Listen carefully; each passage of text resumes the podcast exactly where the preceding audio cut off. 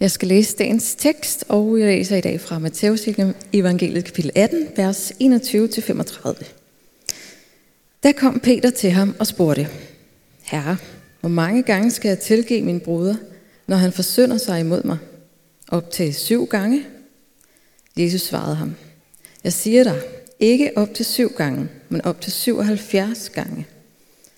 Derfor, himmeriget ligner en konge, der vil give regnskab med sine tjenere. Da han begyndte på regnskaberne, blev en, der skyldte 10.000 talenter, ført frem for ham. Da han ikke havde noget at betale med, befalede hans herre, at han og hans kone og børn og alt, hvad han ejede, skulle sælges og gælden betales. Men tjeneren kastede sig ned for ham og bad, Ha' tålmodighed med mig, så skal jeg betale dig det samme, alt sammen. Så fik den tjeners herre medynk med ham, og lod ham gå og eftergav ham gælden. Men da den tjener gik ud, traf han en af sine medtjenere, som skyldte ham 100 denarer. Og han greb ham i stroben og sagde, betal hvad du skylder.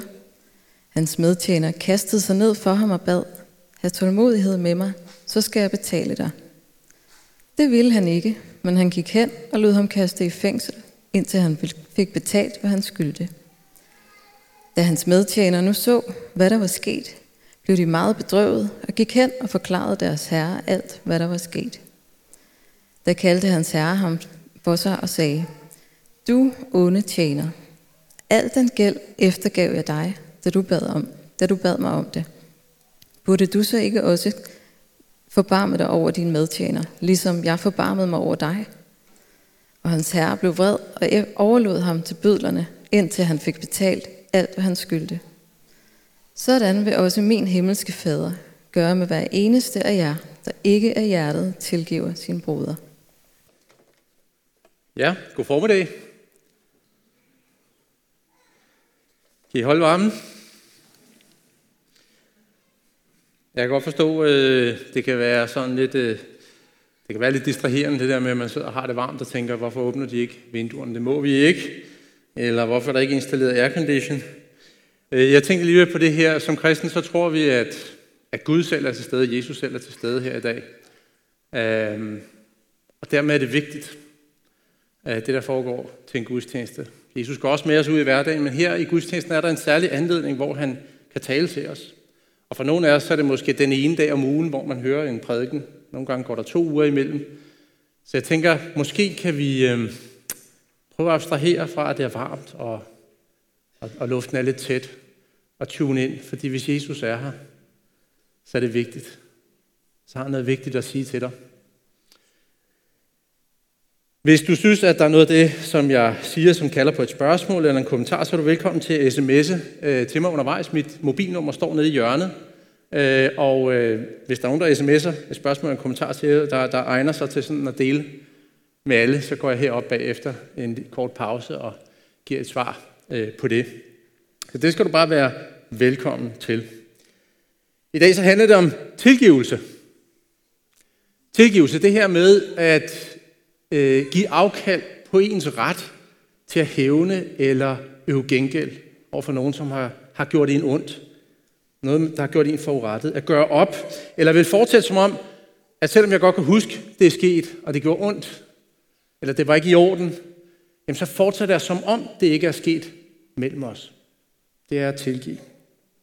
Og det er en helt nødvendig ting i en verden med forbarlige mennesker, fordi hvis der ikke er nogen tilgivelse, så får konflikter bare lov til at fortsætte og fortsætte i en stor ond cirkel af gengældelse på gengældelse eller bitterhed og nag.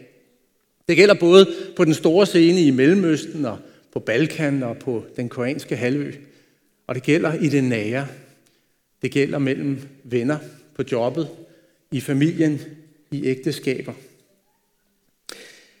At tilgivelse er, er, er vigtigt og helt nødvendigt, det har jeg selv oplevet øh, mange gange. En, en af de situationer, hvor jeg oplevede, var, da jeg kom ind som en ny leder i et team, hvor der ikke havde været tilgivelse som praksis i lang tid.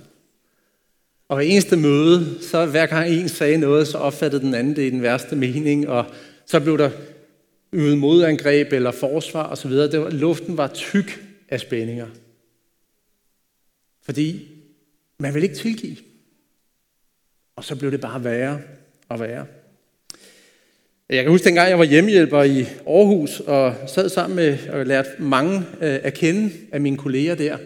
Og det var bare særligt den periode, så hørte jeg om rigtig mange, som ikke havde kontakt til deres mor, eller deres søster, eller deres far. Og når først en forælder gik bort, så hvis det bare havde ligget ulmet, så vældede det hele op i forbindelse med arven. Så kommer alle de der følelser op, alt det der, man har gået og gemt på siden barndommen. Hun tog min dukke. Han tog min fars opmærksomhed. Uden tilgivelse nedsmelter vi i en ond spiral. Og, det, og jeg taler selvfølgelig om de andre her. Ikke om mig selv. Altså, der er nogen, der vil sige, at jeg er lidt smålig og rethæverisk. Jeg har bare en veludviklet retfærdighedssans. Øh, men det er måske nogen her, der har brug for at høre noget om det her. Vi ved det godt, i hvert fald i teorien, at tilgivelse er nødvendigt, ellers hører det aldrig op. Og vi ved også godt, at tilgivelse er en kristen ting, og det, det lyder også dejligt, det her tilgivelse. Men det er også svært. Det er svært at tilgive. Når nogen virkelig har gjort noget ondt, eller når, når, når det gælder noget, som sker for 117. gang, gør han, hun det, så find ud af, at det er svært. Det ved de fleste danskere også. Der blev lavet en undersøgelse for ikke så mange år siden, hvor man spurgte, mener du, at tilgivelse og forsoning bliver praktiseret nok her i landet? Og det svarede kun 20 procent ja til. Og 50 procent, altså halvdelen, mente, at det var vi alt for dårlige til. Det må så være den anden halvdel af befolkningen, der var for dårlige til det. Og det lyder som om, at Peter her i dagens tekst, som vi hørte lige for lidt siden, han har gjort sig noget af samme erfaring, når han spørger, hvor mange gange skal jeg tilgive min bror, når han forsøger sig imod mig? Op til syv gange. God spørgeteknik, det åbner for en fortolkning. Op til syv gange, det kan være en gang, eller seks gange, eller syv gange. Vi ved ikke, hvad anledningen er her, men jeg kan ikke lade være med at bemærke, at, at Peter, han taler om en bror, enten et familiemedlem, eller en anden kristen, en anden disciple. I hvert fald en, som er tæt på. Og det er jo dem, der tit kan give os de værste sorg og de dybeste konflikter. Vi skal tænke på, at disciplene var sammen stort set hele tiden. Så det kan være, at han synes, at øh, Judas var lidt for nærig med lommepengene, kunne man godt forestille sig. Eller Johannes han altid slap for opvasken, for han ville sidde og snakke med Jesus. Eller Andreas, han snakkede for meget, så Peter ikke kunne komme til. Eller noget, som var meget, meget værre, det ved jeg ikke. Men disciplene var mennesker af kød og blod. De oplevede de samme konflikter. Og de havde den samme gamle natur, som du og jeg havde. Uanset hvad årsagen var, så siger Jesus ikke, hvad er det for et spørgsmål at stille? Det kan du da sige dig selv. Han tager spørgsmålet alvorligt. Og så svarer han overraskende konkret på Peters spørgsmål. Han siger, ikke op til syv gange, men 77 gange, står der i vores tekst. Der kan I, det kunne egentlig også godt oversættes med syv gange 70 gange. Og det skal vi ikke lægge så meget i, fordi tallet 7, det er i Bibelen tit udtryk for det fuldkommende. Så det er ikke pointen, at du skal sidde med notesbog hjemme i stuen, og så krydse af, hver gang din ægtefælle, eller din bror, eller din søster forløber sig ind, til du når 77 eller 490. Så er det slut. det, det står i Bibelen. I bibeltro, ikke? Hvis det var sandt, så var min kvote derhjemme for længst brugt op.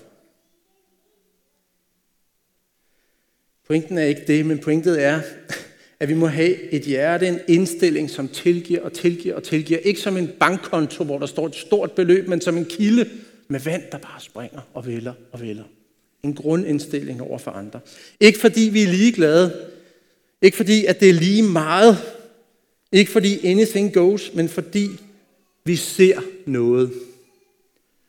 Vi ser både det, som blev begået mod mig, men så ser jeg også noget andet. En anden, større virkelighed, som forandrer mit hjerte og min holdning til andre mennesker fundamentalt.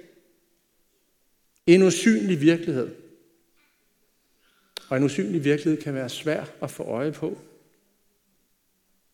for os. Det ved Jesus. Og derfor i stedet for bare at sige, at reglen er, at du bare skal tilgive, eller bare sige, Gud har tilgivet dig, derfor skal du tilgive. Kan du så gå ud og gøre det? Så gør Jesus som den store pædagog det, han tit gør, når han skal vise os en virkelighed, som vi har svært ved at se i øjnene. Han fortæller en historie. En historie, som hvis Helligånden virker med, kan gå ind i hjertet, ikke bare på disciplene dengang, men også på dig. Og gøre det usynlige synligt for dit hjerte. Så det ikke bare bliver en teori på øverste etage, men det er en dynamik og en kraft i dit hjerte. Det kan jeg ikke. Men det kan det, vi kalder Guds ånd, Helligånden, og det skal vi bede om nu, inden jeg siger mere. Kære Gud og far i himlen, kære Jesus Kristus, gode Helligånd. Tak for, at vi må tro, at hvor to eller tre eller 200 er samlet, der er du midt i blandt os, og der har du noget vigtigt at sige til os. Tak for, at du kender vores hjerter. Du ved, du kender navnet på hver en, der er herinde. Du ved præcis, hvilken situation vi er i. Du ved præcis, hvilke sønder vi har brug for at se, at du har tilgivet. Og du ved præcis, hvem vi har brug for at tilgive.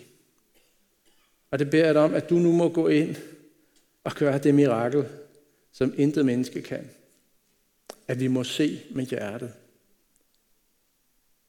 At det må gøre vores hjerte blødt, taknemmeligt og tilgivende. Det beder jeg dig om i dit eget hellige navn. Amen.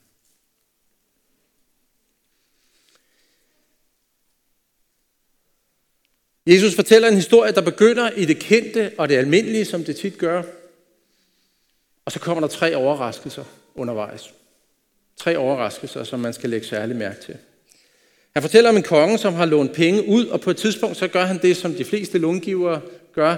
Nu vil jeg sådan set gerne have mine penge tilbage. Det er tid at gøre regnskabet op og få pengene tilbage i den kasse, hvor de hører hjemme. En af hans skyldnere kommer frem for ham. Der står, det er en tjener, ud fra det, der står på grundteksten, så kan vi forstå, at det måske nok er en embedsmand. Altså en sådan en lidt... Altså i gamle dage, så var embedsmænd, de var ment til at være tjenere. Øh, og det er ham her altså også. Og han er så højt placeret, at han kan låne penge af kongen. Det forekom faktisk også øh, dengang. Så så langt er det realistisk. Men så hører vi noget uventet og overrasket. overraskende. Fordi realistisk, det er den gæld, det lån, som tjeneren har fået, altså ikke. 10.000 talenter, det siger der måske ikke så meget, men altså, det er et beløb, som ingen konge ved sin fulde fem vil låne ud til nogen som helst. Et talent svarede til 6.000 denarer, og en denar svarer til cirka en dags arbejde for en almindelig arbejder eller soldat.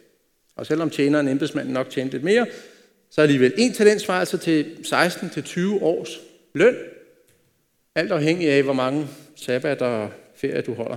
10.000 talenter er altså mellem 160.000 til 200.000 års arbejde. Så, og han har brugt pengene. Altså, det er, det er luksusfælden på speed, vil jeg sige det her.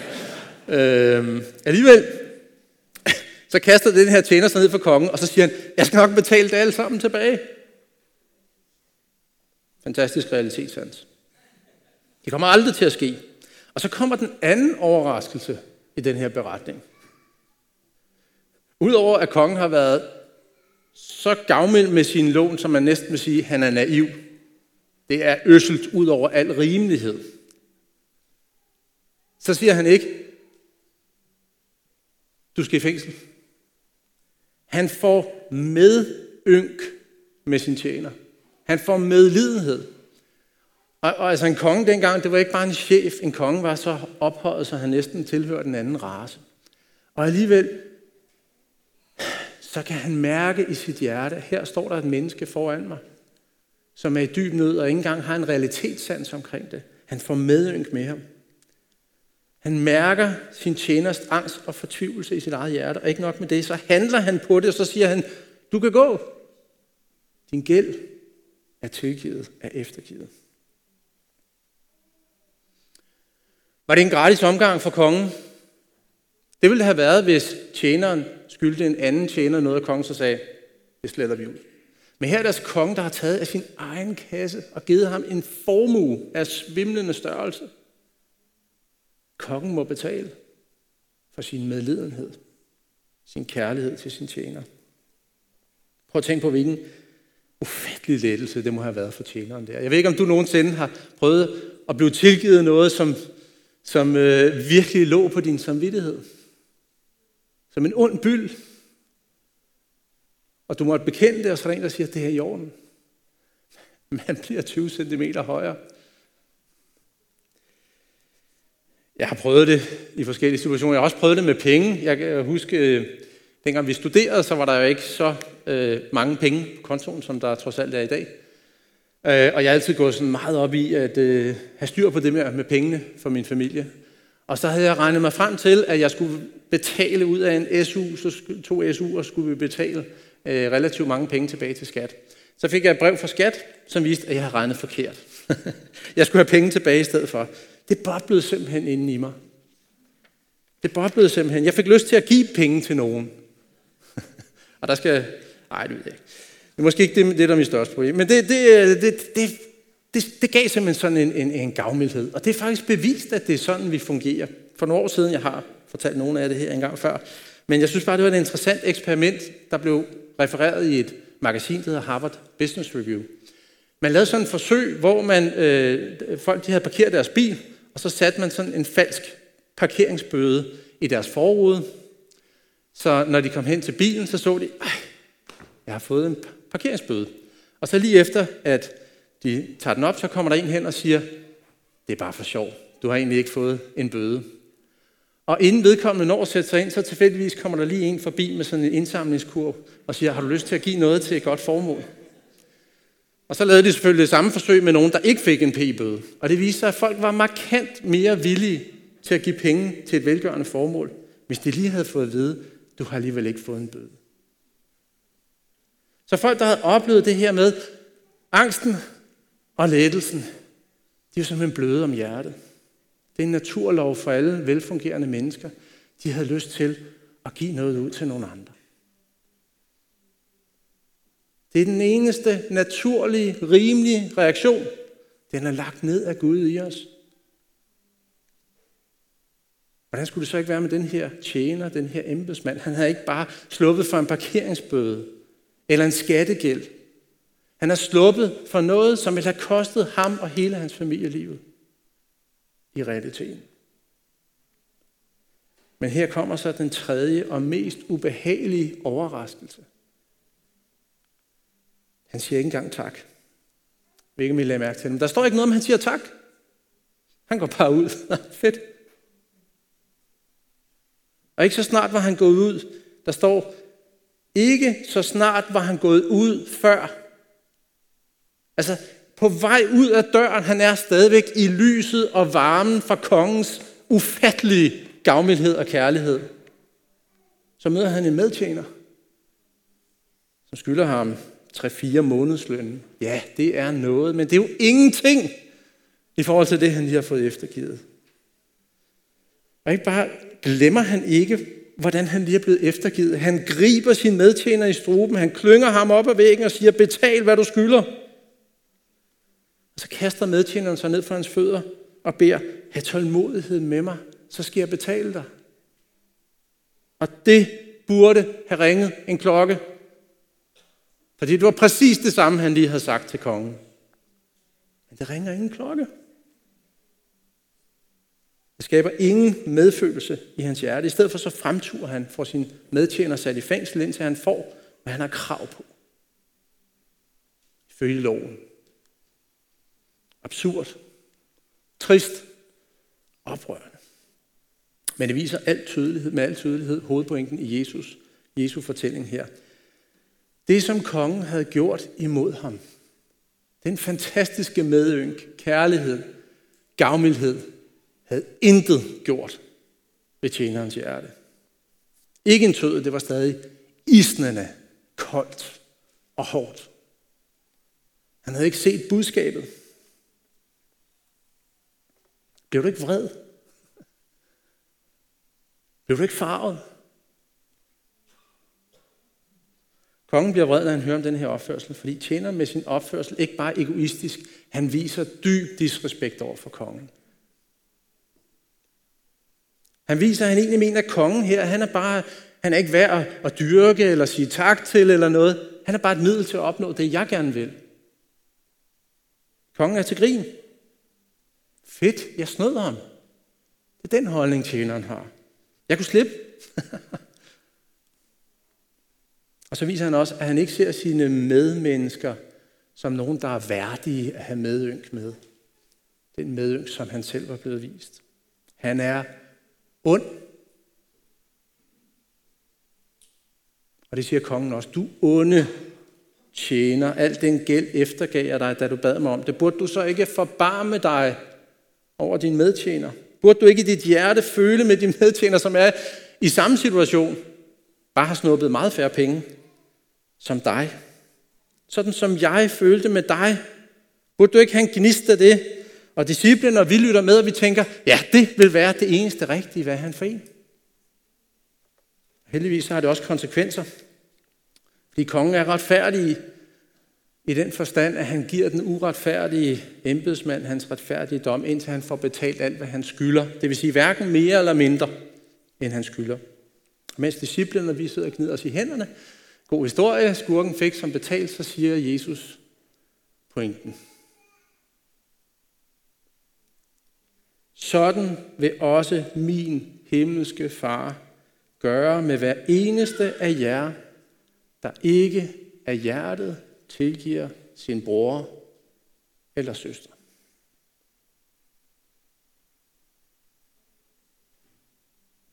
Og hvad der blev lidt stille, fordi lige pludselig så disciplene og Peter og de andre noget, som det havde været svært for dem før at se. Men historien havde ligesom hjulpet det lidt på vej. Jeg tror, vi godt ved, at det er sandt og rigtigt, det her tilgivelse. Det er derfor, vi, vi godt kan lide at, at høre om det og læse det og se det realiseret, for eksempel på film. Det er bare så svært at praktisere. Vi ved godt, at det kan virke godt ind på vores sind. Og også når det er os, der går og bærer på det. Jeg, jeg, jeg læste om, nu er der tilgivelsesterapi, og det viser, at det er ret effektivt. Så vi ved det godt. Det er bare så svært at praktisere, for vi føler jo, at de andre skylder os noget, når de har været urimelige, eller ubetænksomme, eller onde. Og beretningen her bekræfter, at der er en gæld. Det er ikke rigtigt, at andre har svinet dig til, eller krænket dig, eller taget det, som er dit. Og en dag så vil regnskabet blive gjort op. Det kan du stole på. Det er bare ikke dig, der skal være dommer, for du er inhabil. Men det gælder jo begge veje.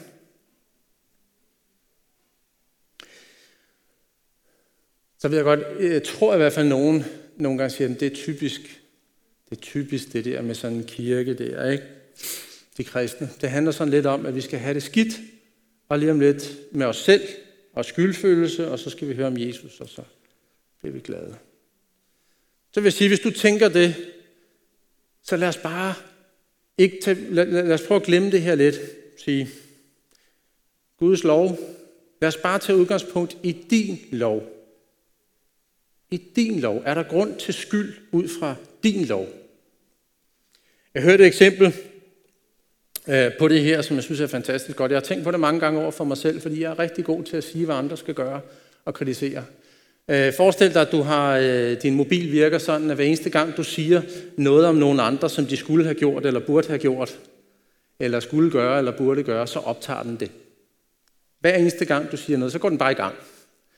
Og når dit liv er slut, så tager Gud mobilen frem, og så trykker han play.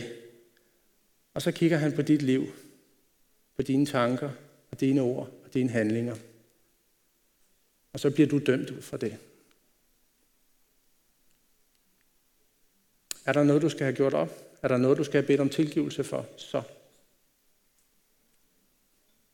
Bibelen siger, Jesus siger, at alt det, som du må dømme dig selv for, og mere til, Nemlig alt det, du ikke ved og ikke erkender, fordi vores standarder er så middelmodige. Alt det vil jeg eftergive dig, hvis du vil komme til mig og bede om forladelse. Hvis du vil se det i øjnene. Ikke noget manipulation, bare virkeligheden. Bare fakta om dig og dit liv.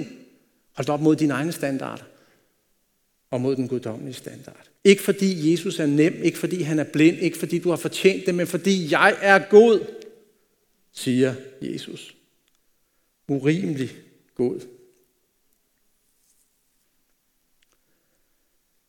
Når du ser det, virkelig ser det og tager det ind, det værste, du har tænkt. Det værste, du har gjort. Det, der plager dig, når du gerne vil sove. Det, som gør, at når du bliver forskrækket, tænker du, at det er en straf for det her. Det vil Jesus, det ønsker Jesus at tilgive dig.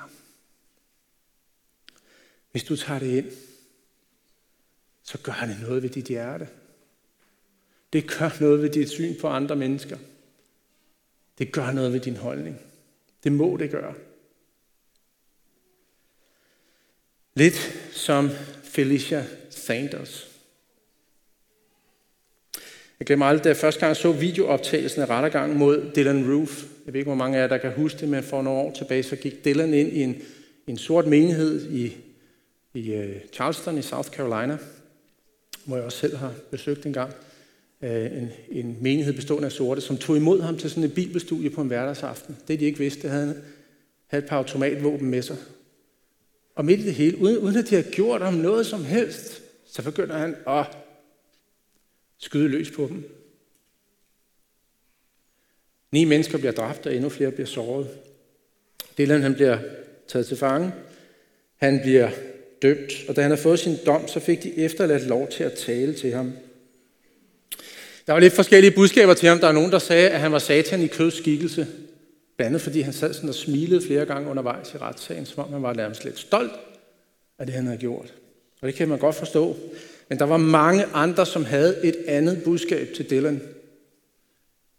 Efterladt, hvor en af dem selv havde været til stede under den her samling. Og det var utrolig stærkt. En af dem var Felicia Sanders. Og jeg skal lige tage mig sammen.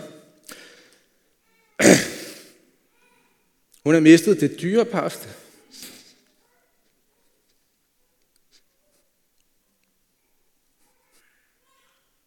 Et menneske har nemlig sit barn. Så hun var knust af sorg. Du tog min kærlighed fra mig, sagde hun. Du er i mit hoved hele dagen. Jeg kan ikke høre ballonger, der springer. Jeg kan ikke se fyrværkeriet på himlen.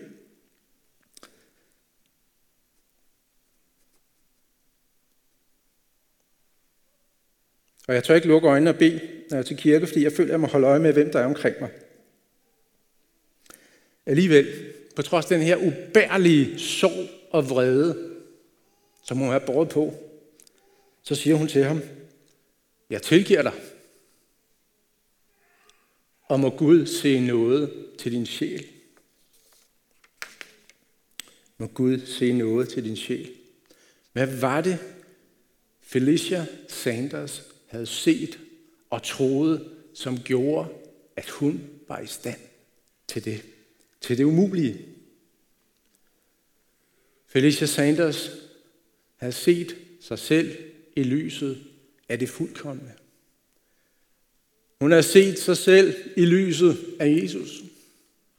Og der har hun set, at selv den kærligste, bedste, kirkegående mor og veninde har en ufattelig gæld at få eftergivet. Men hun har set mere end det, for hun har set Jesus. Ham, som fortalte historien om den gældbundne tjener. Hun har set ham, som aldrig brød nogen bud og ikke skyldte nogen noget. Ham, som, hvis man er kristen i en vis forstand, alt vores synd er begået imod. Han tog den synd, som var begået mod ham, og mellem mennesker på sig.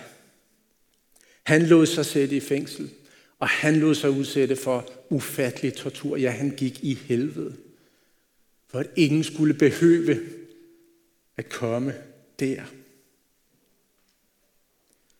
Det havde gjort noget ved hendes hjerte. Det havde smeltet det. Det var gjort blødt selv over for en kold og hårdhjertet morder, der sidder og smiler. En morder, der havde stjålet hendes livs lys og glæde. Ser du det? Ser du realiteterne om dig selv? Og ser du ham, som eftergiver dig al din gæld, nu og i evighed. Fordi han har medynk med os mennesker. Uden diskrimination. Vil du fortsætte at være hård over for din søster eller bror og bære på nag? Alt det, som skete i går eller for længe siden? Det, som du kan få bekræftet hos dine veninder eller venner. Det er også for dårligt til, eller din partner. Vil du blive ved med at misbruge Gud, kongen, bare som et middel til at få tilgivelse, så du kan have det godt med dig selv? Vil du blive ved med at lukke øjnene for virkeligheden og dit hjerte for kærligheden, eller vil du lukke Jesus og nåden og tilgivelsen ind i hver en krog? Lad os bede sammen. Kære Jesus Kristus, tak for din ufattelige kærlighed til mig og til os. Tak for det er kristendom. Du er kristendom. Tak for det er dig, det handler om. Tak for din nåde. Helligånd, udgyd den i vores hjerter. Amen.